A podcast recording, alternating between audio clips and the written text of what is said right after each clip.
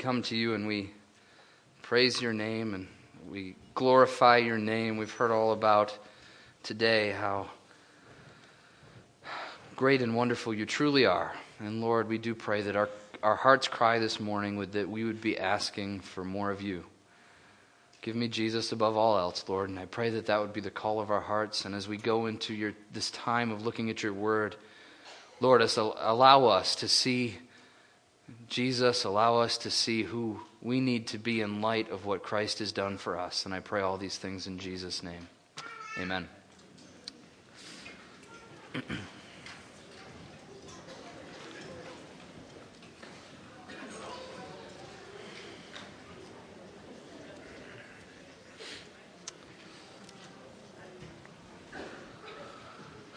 All right. Well, this morning we have. Uh, I'm going to have a chance now, as we began last week, a little mini series, if you will.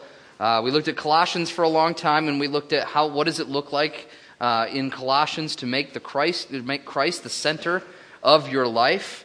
Uh, and last week, as we were thinking about what happens in our life as we make Jesus the center, the first thing we talked about was baptism.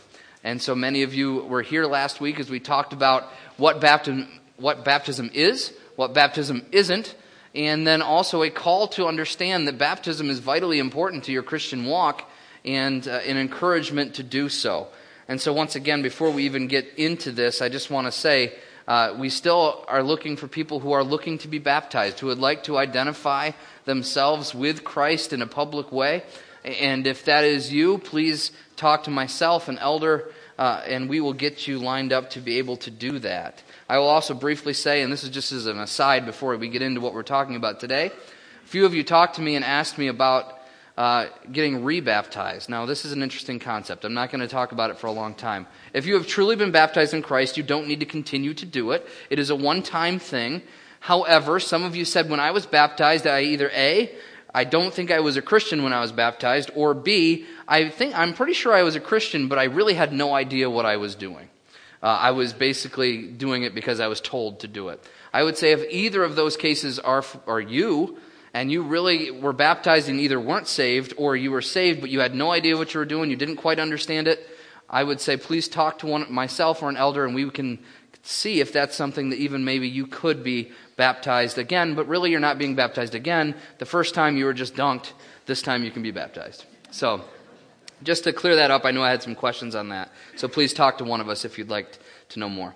All right, but this is the week of Thanksgiving. Obviously, you know that. Uh, I am not, in, in, a, in a traditional sense, I'm not this morning going to be preaching on Thanksgiving. Um, we will hear some more about Thanksgiving on Wednesday night uh, as we come together for our Thanksgiving Eve service. Uh, but today it's interesting as we come to Thanksgiving because even though I won't be giving a specific sermon on Thanksgiving, there's going to be a lot of things that correlate today as we look at what we're going to look at today. And if you've looked in your notes, you know we're going to move on from talking about baptism, one of the ordinances of the church, and we're going to move on to the second ordinance, uh, and some would call sacrament, however you want to phrase that, but it is a uh, an ordinance of the church. It's something that we do. And so we're going to talk about communion. Um, but as we think about Thanksgiving, you know, hopefully for you, Thanksgiving is more than just a day to eat lots of food, watch a lot of football, or shop all night. I mean, those are different things that people do on Thanksgiving. I understand that. And I do some of those same things, and it's good and it's great. Uh, but really, the essence of Thanksgiving is that we will gather together with people we love and we will express our gratitude for what we have been given. Now, may, maybe you have a tradition, some families have a tradition where you get around the table, you're eating the turkey, you're eating the feast, and one thing that you do is you share with one another what it is that you have been thankful for throughout that year, whatever that might look like. You know, our kids do projects, probably today this might even have happened in Sunday school, where they take, you know, they make like a turkey with their hand or something like that, and they write all the things that they're thankful for. That's the essence of Thanksgiving, is that we take time to remember what we have, and as we remember what we have, we can be thankful for it. And now, of course, there are many things that people can be thankful for, right? There's numerous and different, and it's different with each person. So some of you might be thankful for family. Some of you might be thankful for friends. Some thankful for security or for your provision that you've been given. Uh, possessions, even. We can be thankful that God has given us things that uh, we are happy for and that are good for our family. Uh, also, of course, as Christians, we should be thankful for our very salvation. And we'll talk about that again on Wednesday, as I just mentioned. But so there's many different things we can be thankful for. The key element uh, to Thanksgiving, though, and I mentioned this just a few minutes ago, but I don't think we often think about this. The key element to Thanksgiving is that you can't be thankful for something unless you remember it. That just makes sense, right? So as you come around the table at Thanksgiving to remember or to say what you're thankful for, it takes some time to think. You've got to think about what is it that I'm thankful for because we need to remind ourselves of the blessings we have. Because let's face it, we can walk through life and we can forget about what is truly important and we can forget about our blessings and we can take life for granted and we can continue to move through life and never take time to take some, to take the chance uh, to really express gratitude for things. And there are many things in our lives, and I say this from personal experience, that I just take for granted. Things that I don't, I'm not truly thankful for until I take the time to think about and remember what we have, what I have to be thankful for. Now, as we think about Thanksgiving, we think about all those things a time to come together with loved ones to express what we're thankful for as we remember our blessings. This is a beautiful and perfect analogy or illustration to the practice of communion. Because you see, in the same way that we have that opportunity this week to get together with loved ones and be thankful as we remember what we have, uh, we also have an opportunity in the church as we remember our spiritual blessings and our new life in Christ. And as we remember those things, we can be thankful for those things and we can do that with one another. And of course, this thing that we have to do is not Thanksgiving, uh, it is called communion. Now, maybe you call it the Lord's Supper. Some people call it the Eucharist. There's lots of names for it. But in today, I'm going to call it communion because I think most of us are very familiar with that phrase, communion. And so when we come together, uh, we have an opportunity not only to remember what we've been given and what Christ has done, but we have an opportunity to be thankful and we have an opportunity to express that amongst one another. So we're going to take some time today to look at this tradition that we have, this ordinance, and see what it is all about, why we do it. And now you see that it's not in front here. We're not doing it today. We're not actually partaking of communion. And yet, so many times you're thinking, why would you preach on communion if you're not even doing communion this week? But in truth, we are doing it this week. We're doing it on Wednesday. Notice I'm plugging something over and over again, right?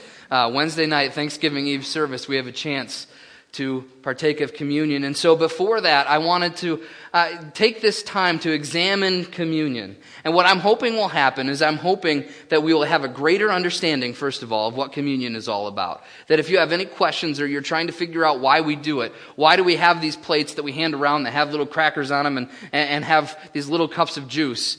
And why do we do that? And hopefully you'll understand that better. But also, I hope by the end of our time together today that we will see that communion is not just a tradition that's a weird tradition for the church to do, and it's just something we get through and do them once a month and then it's over with. But communion is a vital and important part of our Christian walk.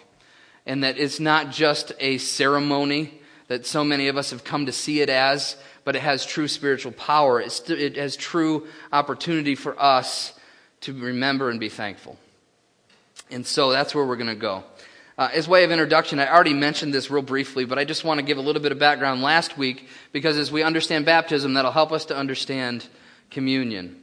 Because last week we looked at the fact that baptism is the natural way that we display and dis- declare Christ. That baptism is the natural way that we declare and display Christ to those around us. And we looked at the fact that Jesus is our identity. Our, baptize, our baptism shows our identification with Christ to the world around us.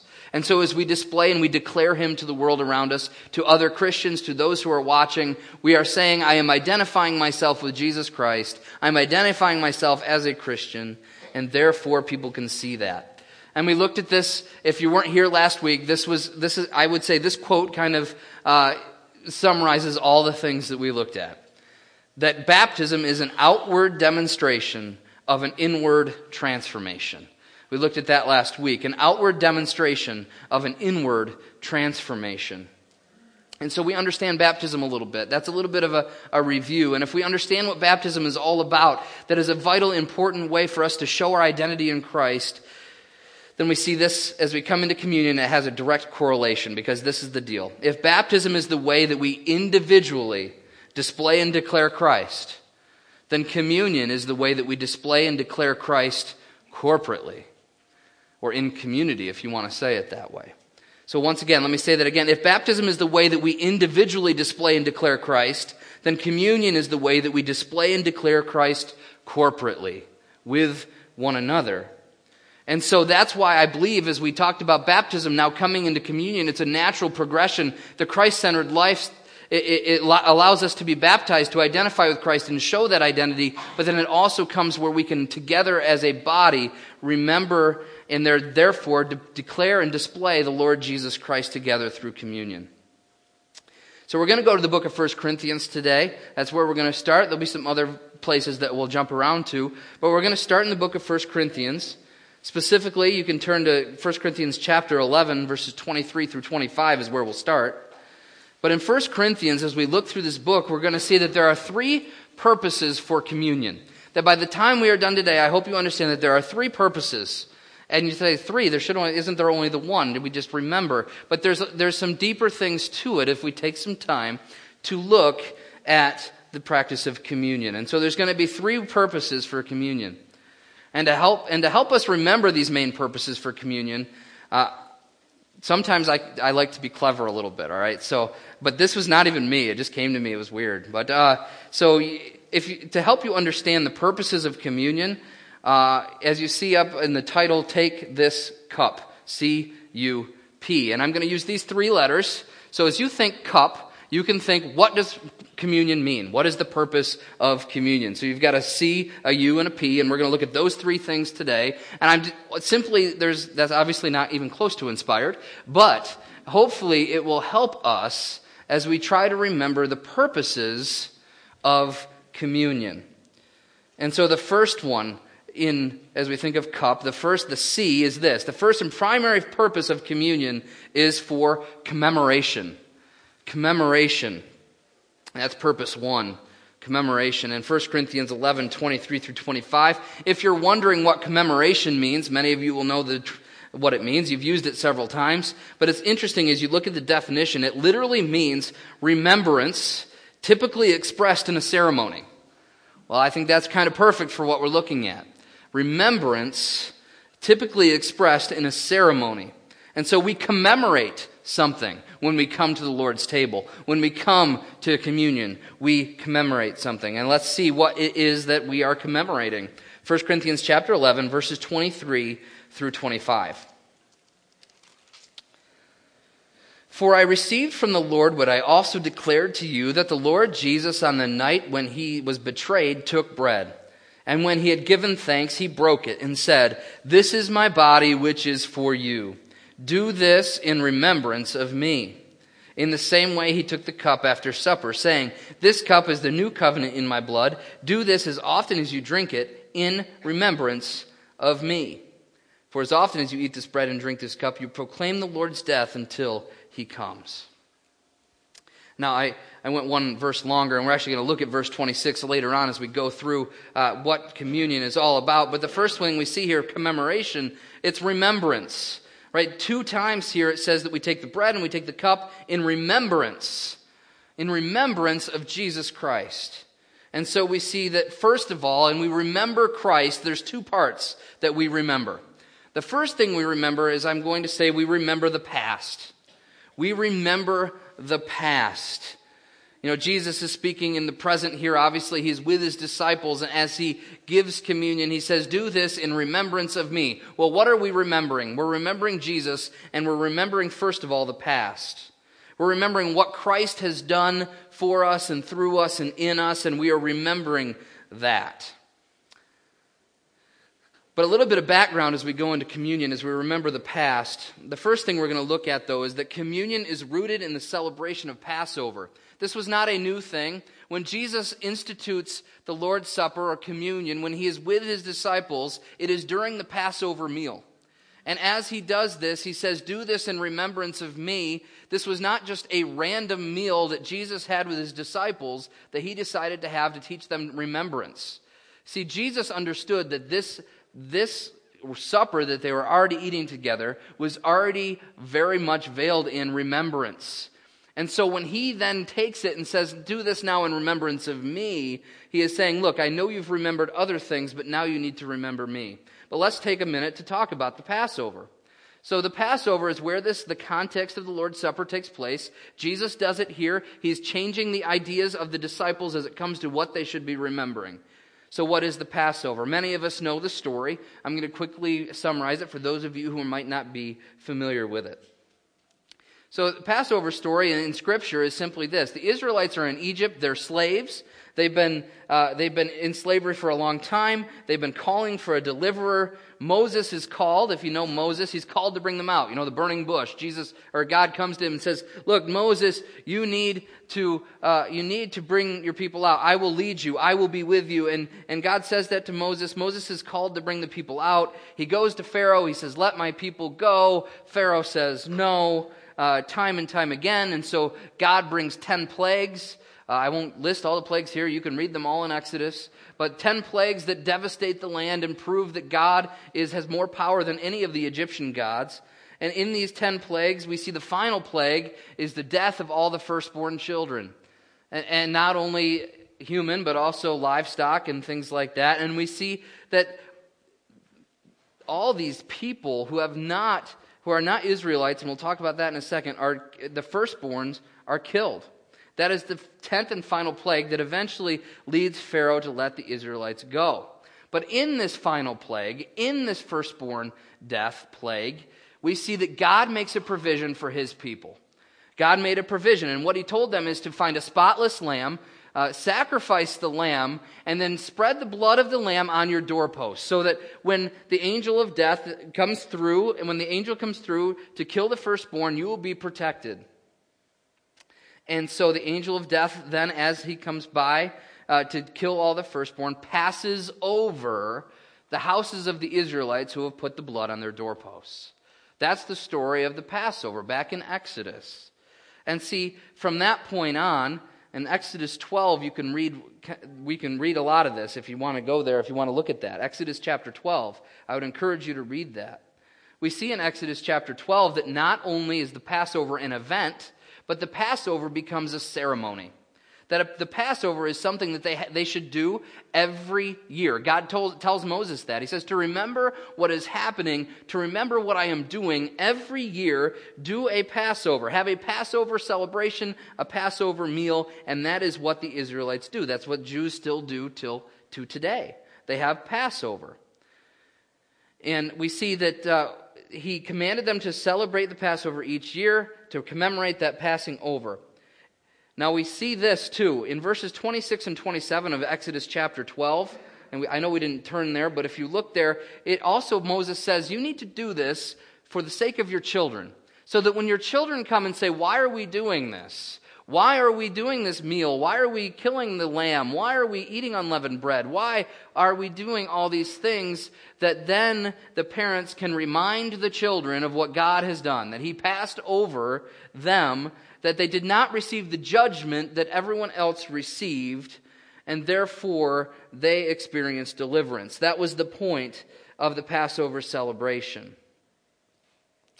And so we see that Passover is where it is rooted. Now the interesting thing is in 1 Corinthians chapter 5 verse 7.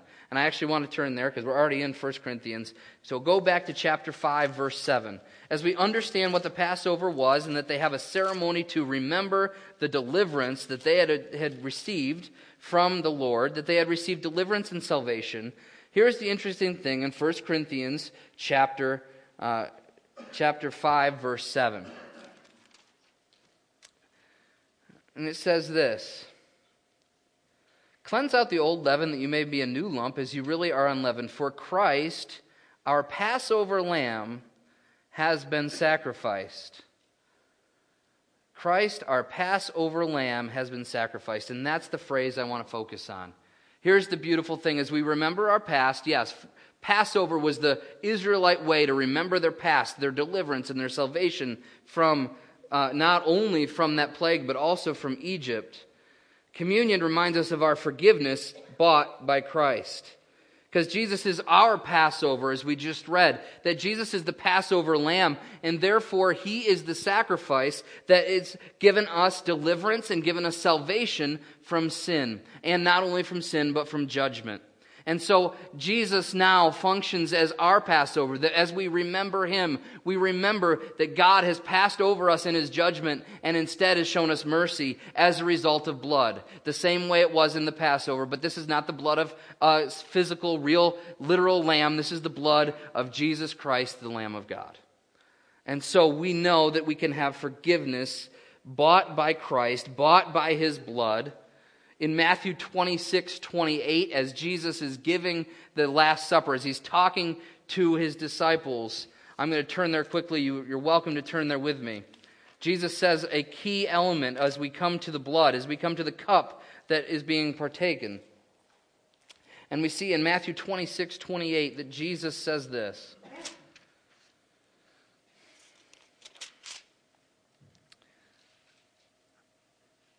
For this is my blood this is my blood of the covenant which is poured out for many for the forgiveness of sins. Now this is in the midst, I'll read the context. This is it. Now as they were eating, Jesus took the bread and after blessing it, he broke it and said to the disciples, he said, "Take eat, this is my body." And he took a cup and when he had given thanks, he gave it to them saying, "Drink all of it, all of you, for this is my blood of the covenant which is poured out for many, the forgiveness of sins."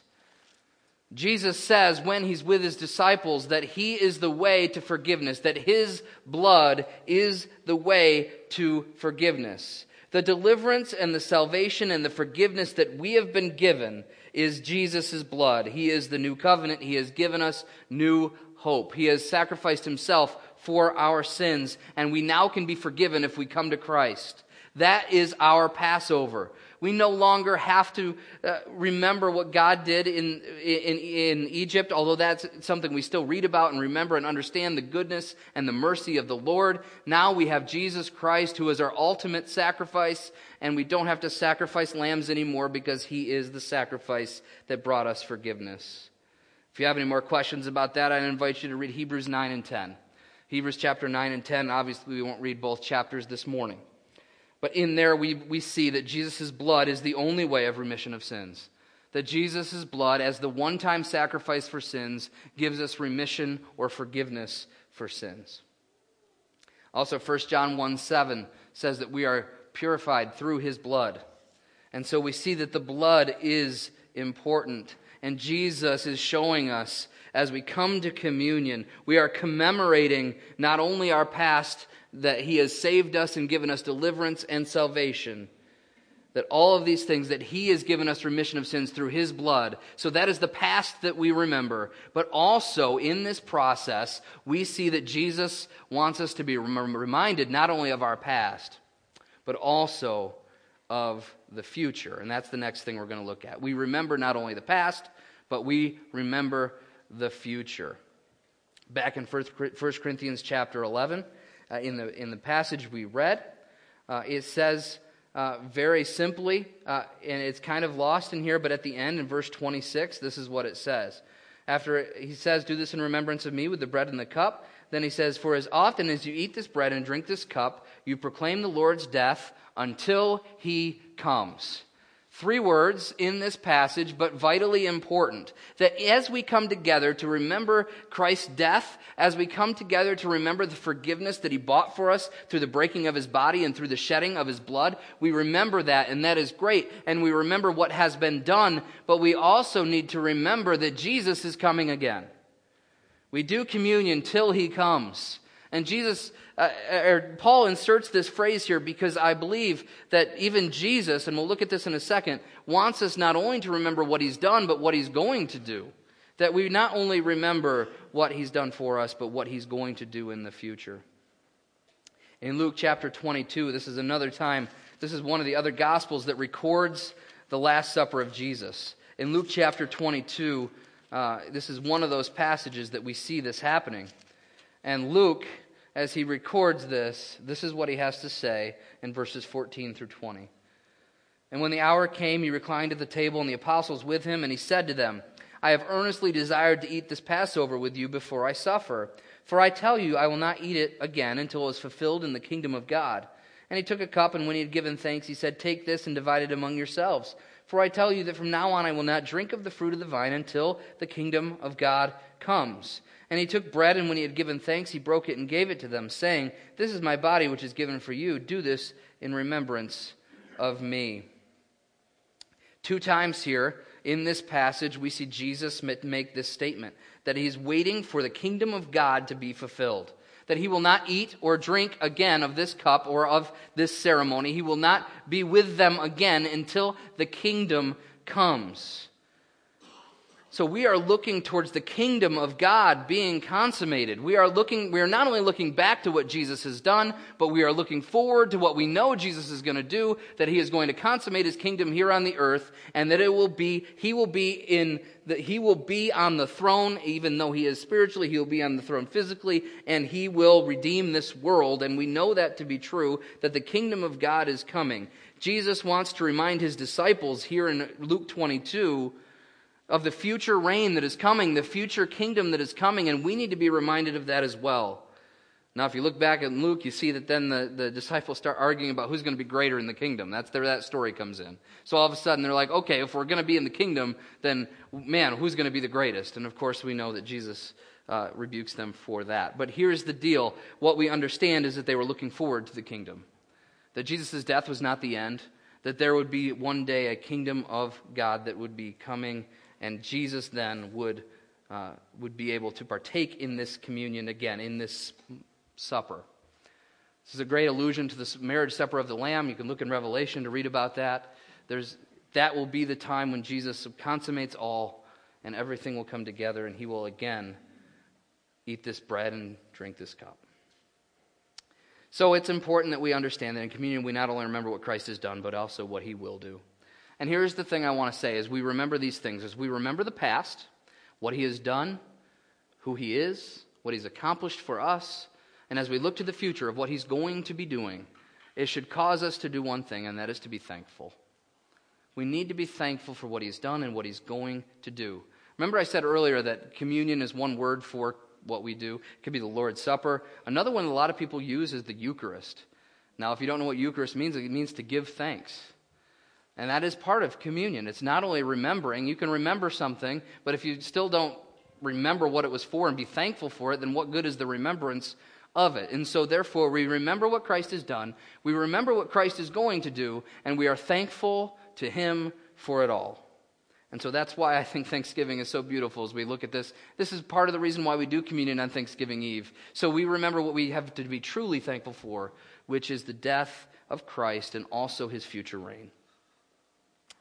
So perhaps the most obvious and important purpose of communion is the remembrance of what Christ has done and what he will do, commemoration. However, there's also a key purpose that we sometimes can miss, and this purpose is our second one, and that is that it's to declare and to display unity with Christ and others. So our second purpose, our first is commemoration, our second is unity. Our second is unity. 1 Corinthians chapter 10 talks about why we do communion. We remember and we are thankful, and then we move on to unity. 1 Corinthians chapter 10. And we're going to be looking here um, at verses 16 and 17.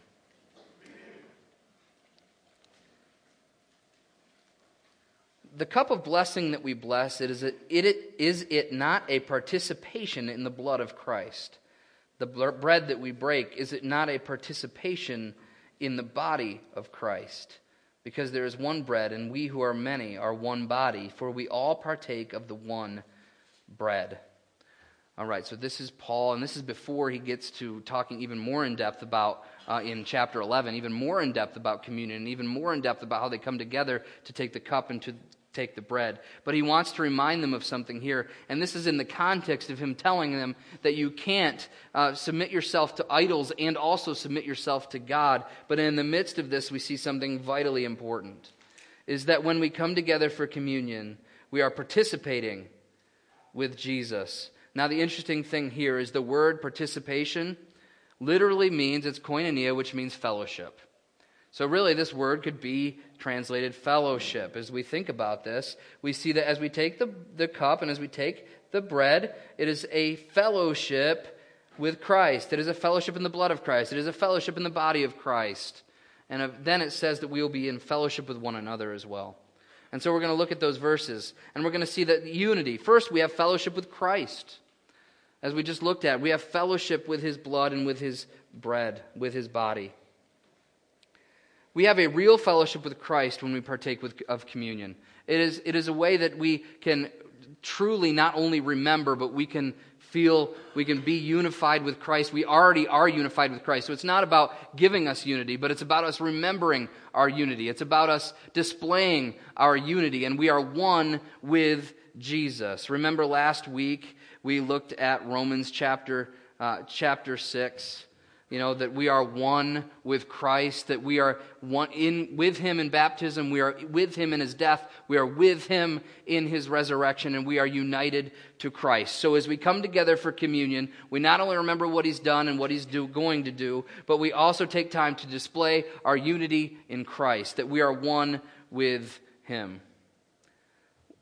And so this is how we display that as we come together and we remember the unity that we have with christ now, this is not a physical unity, but a spiritual unity. And why do I say that? Well, I've got to take a little bit of a, a, rabbit trail, if you will. Not really a rabbit trail, but many of you know that there are other denominations in the Catholic Church and others that actually believe that as they take communion, that the, that the wafer, the bread, whatever it is, and the juice or the wine becomes the literal body and blood of Jesus. That as we take it, something happens some miracle takes place where the bread is no longer bread and the juice or the wine is no, no longer just a drink, but it's the literal body and it's the literal blood of Jesus. And even though we can't taste the difference or know the difference, somehow it's making a difference in our lives as we physically really take Jesus' flesh and physically really take Jesus' blood. And some of you might think, oh, that's absurd. Some of you may have come from traditions where this was believed. And so I want to talk about that really quickly. One of the reasons that some people will believe this is because Jesus, when he comes to communion, says, This is my body or this is the blood. So, therefore, if he's saying it is, then it must be. He's, it's literal, so it's got to be. So, it's got to really be his body and really be his blood. Now, the interesting thing, if you think about that, the word is can be used that way, but it also can be used as a metaphor or a simile. And now we see, uh, and we see Jesus doing that a lot, right? If you know what Jesus taught, remember, Jesus said he's the bread of life. I am the bread of life. I am the door. I am the living water, and so on and so forth. He uses a lot of phrases like that as he ministers. And obviously, Jesus wasn't saying that he was a literal piece of wood with hinges. He wasn't saying that he's literally a bowl of water. He wasn't saying that he's literally a loaf of bread. But it was a metaphor of showing that he is the sustenance and he is all those things in a very spiritual way, but obviously not in a physical way. And so I don't find that to be a good reason to say that this has to be the literal body and blood of Jesus because obviously Jesus has used metaphors before. And here's another obvious thing, right? Jesus, when he gives the communion, he says, This is my body and this is my blood. But what's the, he's there, right? So he's already there. So why would he say, This is gonna this is my body, this is my blood? So what is he gonna do? Is he gonna rip off his flesh and, and give his blood right there so that they can partake of him, partake of his actual body and his actual blood? It doesn't make any sense. Jesus was already there. He was obviously saying that this was a spiritual reality, that this was a metaphor, that this was a symbol. Uh, it, now here's the deal. Uh, so then people will start wondering is Jesus really present in communion? Is he really here in a, in a special way? And I'm going to say this Jesus said when he left us, I am with you always, even to the end of the age. Jesus is with us. And he's with us through in, in and through communion, just like he's with us as we participate in life. But the point is, is as we come to communion, we can have an opportunity to remember our unity with him, our opportunity to spiritually connect with Christ in a way that is different, possibly, than the other parts of our life. And yet, He is present, of course, because He always is, but it's not a special presence. And so we here's the thing. You say, why does this matter? You know, if some people are weird and want to think that it's body and blood, who cares? Um, but there is a big deal to this.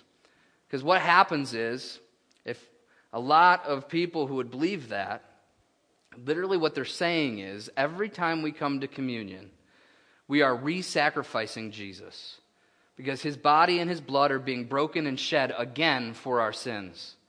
And that's why a lot of churches and a lot of uh, religions will say that you need to continually come back to communion. That's what the Catholic Church would say. That is what you need to continually be coming back to because that is where your sins are being sacrificed for you. Now, if you don't know why that's a problem, I would encourage you, please go to Hebrews chapter 10, verses 10 through 14. In Hebrews 10, it's very clear that Jesus, when he gave his life, when he shed his blood, it was once for all. One sacrifice that would pay for all sin. That we don't have to keep going back to the sacrificial altar. Jesus replaced that system as we think about the Jews. That's what they had to do. They traditionally had to come back and offer a sacrifice time and time again, and that is how they atoned for their sins. And Jesus comes and says, You don't have to do that anymore. I am the sacrifice once for all. The blood that I shed has given you forgiveness. You don't have to worry about it anymore. You don't have to do anything to maintain this forgiveness. And yet, some churches have taken communion and made it more than it should be, and they've made it into something you have to do in order to be right with God, or something you have to do in order to receive forgiveness on a weekly or monthly basis, whatever it might be. And that is just flat wrong as you look at Scripture. Jesus is the sacrifice once for all. And so as we come to communion, we come to remember and we come to be thankful. We come to show our unity in Christ, and it's nothing to do with our salvation. It is important, but it is not necessary to be saved or to be forgiven.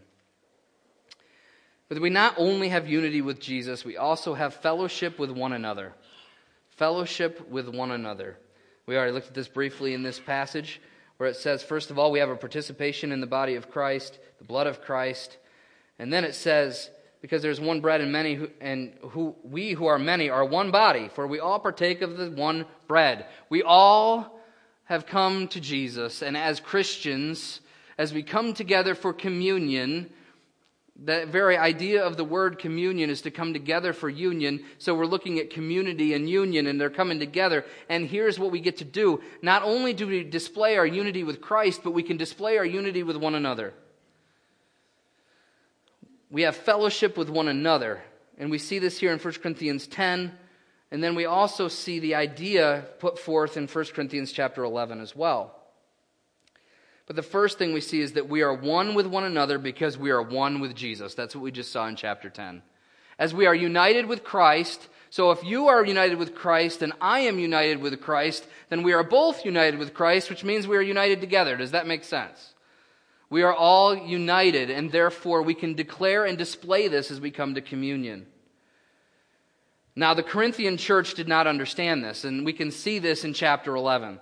In chapter 11, we see that the Corinthian church abused communion out of selfishness and disunity. That they abused communion out of selfishness and disunity.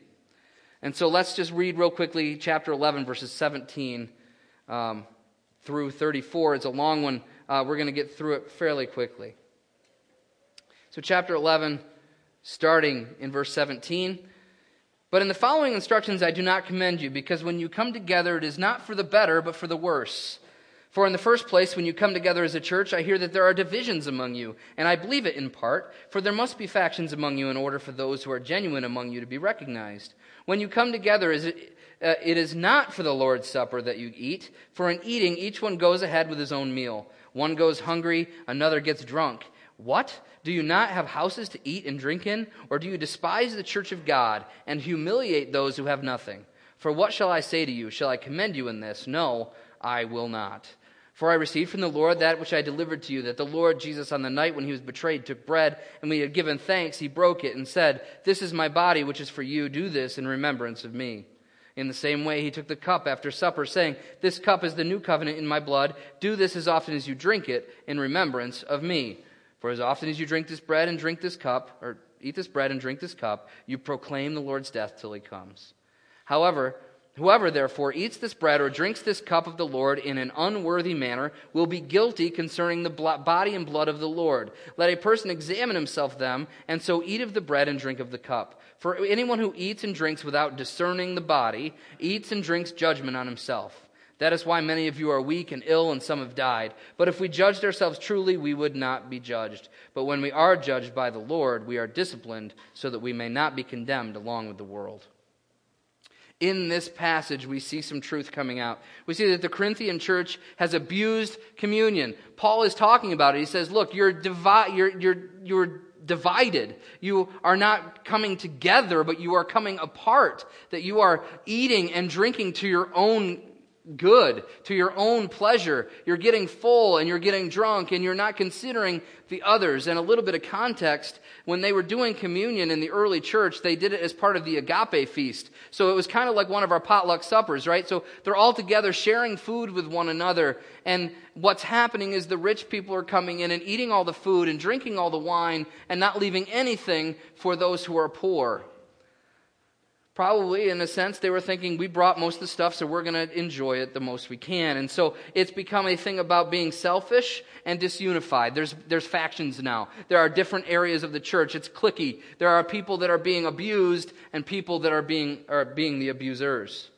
And we see this being true in 1 Corinthians chapter 11. And as we understand that context, that's the backdrop in which Paul then tells them how to do communion. He says, Look, this is what it's for. And then he says, Therefore, whoever eats and drinks the cup of the Lord in an unworthy manner will be guilty concerning the body and blood of the Lord. Later says that some are sick and even dying because of this. Well, this is an interesting thing that I want to talk about for a few minutes.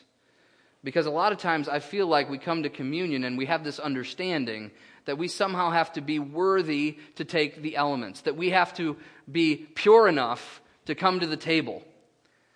Now, we would never say that about our salvation. We would never say that I need to be good enough and clean enough for me to come to Jesus and then for him to forgive me. But first I got to clean some things up and then I'll go to him. Actually, the opposite is true. When we go to Christ, we come with all our brokenness. We come with all our sin. We come with all those things and we beg for forgiveness. That's what we do. And so I want to say this. This passage says, don't approach communion in an unworthy manner. It does not say don't approach communion if you are unworthy. Because if we couldn't come to communion because we're unworthy, because we're facing a sin, we're dealing with sin, we're, we're having failure in our life, if we can't partake because of that, then nobody should partake of communion. Because we all have issues, we all have sin, we are all struggling. And if you think you're not, then you're lying and you're struggling too. First John would say that. Not, that's not my words. It says, if you say you're not a sinner, you're a liar. That's what it says. So here's the thing, though.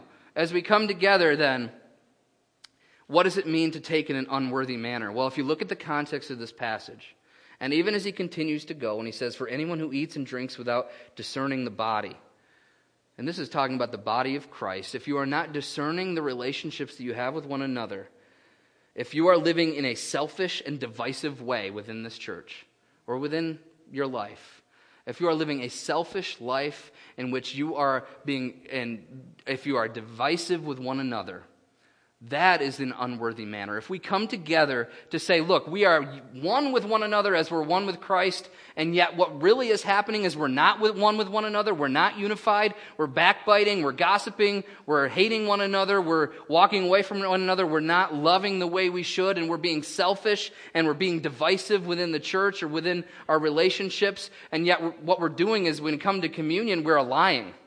And that is an unworthy matter. An unworthy manner of coming to the table is to say, we are one with Christ and we are one with one another, and yet I want to be divisive and I want to be selfish. That is not what we are called to be. So, that I believe, and there are many different opinions, but I believe as you look at the context of this passage, that this idea of taking communion in an unworthy manner has a re- direct correlation to your relationship with your brothers and sisters in Christ. And as we examine ourselves, what are we examining? Yes, we're examining our personal sin, absolutely. And if there is unrepentant sin in our life, then there is an issue and we need to repent. But we also examine the relationships that we have with one another. Is there a selfish or divisive heart within me? And if there is, then we should not partake. Because Paul, earlier on in this 1 Corinthians chapter 11, says, hey, it'd be better for you not to take the Lord's Supper if you're going to be doing it in a selfish way. And so, as we think about this, we understand that we come to communion not only to remember, but also to show our unity with Christ and with one another. And so when we go to communion, we need to consider those things. But there's one final purpose this morning that we're going to talk about. The one final purpose of communion that really encapsulates the other two. As we remember Christ, and as we show our unity with Him and with others, communion also becomes a way that we proclaim Christ. Communion is a way that we proclaim Christ. Verse 26 of 1 Corinthians chapter 11. For as often as you eat and drink, or for as often as you eat this bread and drink this cup, you proclaim the Lord's death until he comes. How do we proclaim the Lord through communion? Well, we've already talked about how that happens. How do we truly proclaim who Jesus is? How do we proclaim what Jesus has done? Well, first of all, we declare Christ, right? We declare Christ. We tell others about Christ. And that starts as we remind one another and also the world what Jesus has done. When we come together for communion, we are remembering what Jesus has done. We are remembering what Jesus is going to do. And as we remember and remind one another, because we are doing it together, we are proclaiming Jesus. We are proclaiming what he's done and we are proclaiming what he will do. We are declaring that to one another. We are declaring that to the world. So that is a way that we can proclaim Christ. And the other thing, not only do we declare Christ, but we display Christ.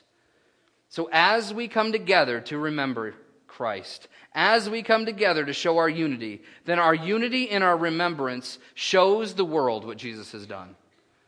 Remember, in, in John, we're told that it, it, will, they will know you are my disciples by your love. And the same is true as we look at this. If we have unity, unity is not seen in this world.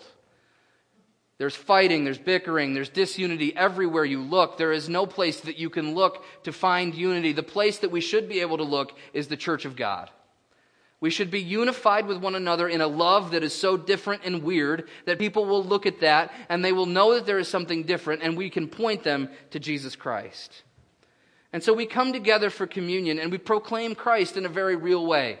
We proclaim what he's done. We proclaim what he's going to do. We display that through our unity.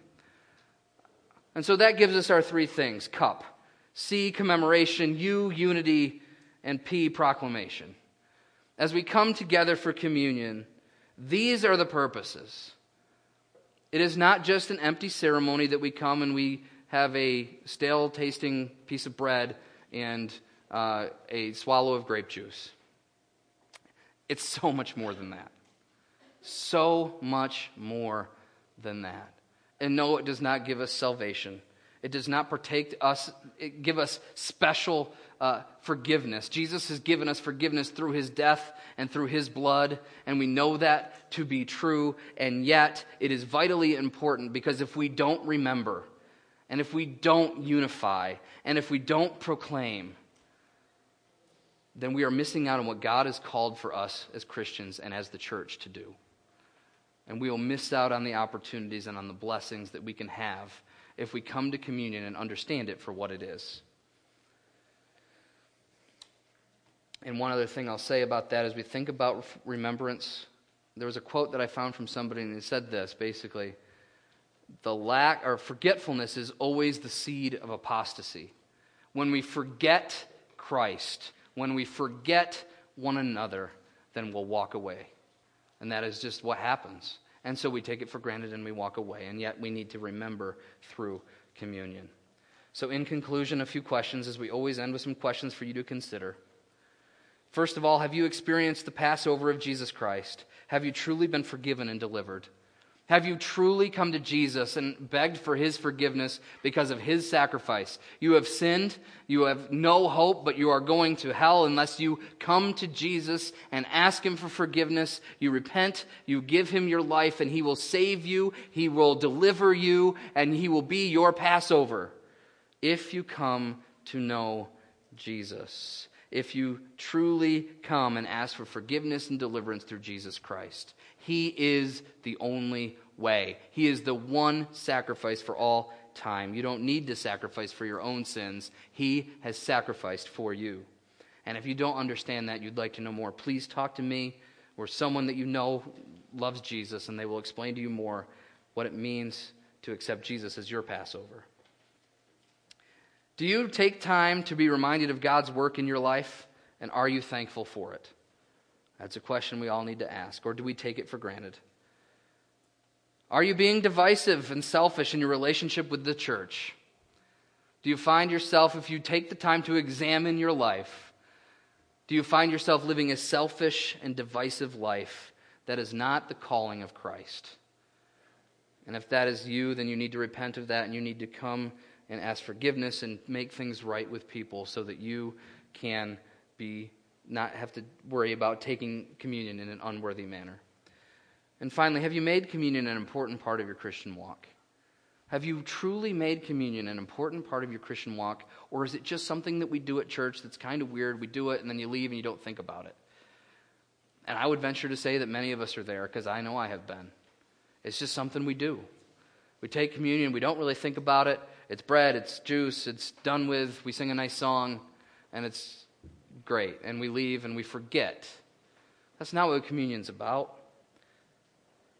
We need to take it seriously. We need to understand that what we're doing in communion is not only remembering, which is vital, but we're being thankful. We are showing unity.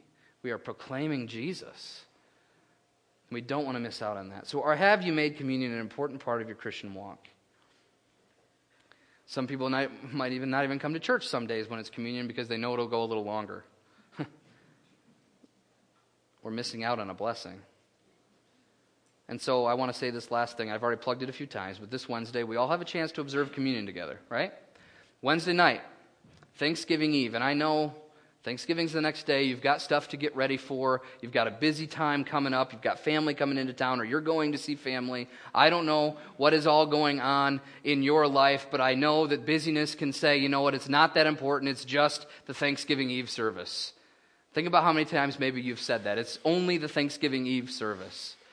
But you are going to have an opportunity not only to share what Christ has done together, to remember what Christ has done, but we are going to partake in communion together. And we will have unity, we will have remembrance, and we will be able to proclaim Christ to one another. And I would, I would encourage you and urge you and beg you don't take it lightly. Don't take it lightly. Be here. Please be here with us as we proclaim Christ together. So that's my conclusion is a announcement. See, announcements still happen. This Wednesday, be there, okay? If you'd please stand for our closing song.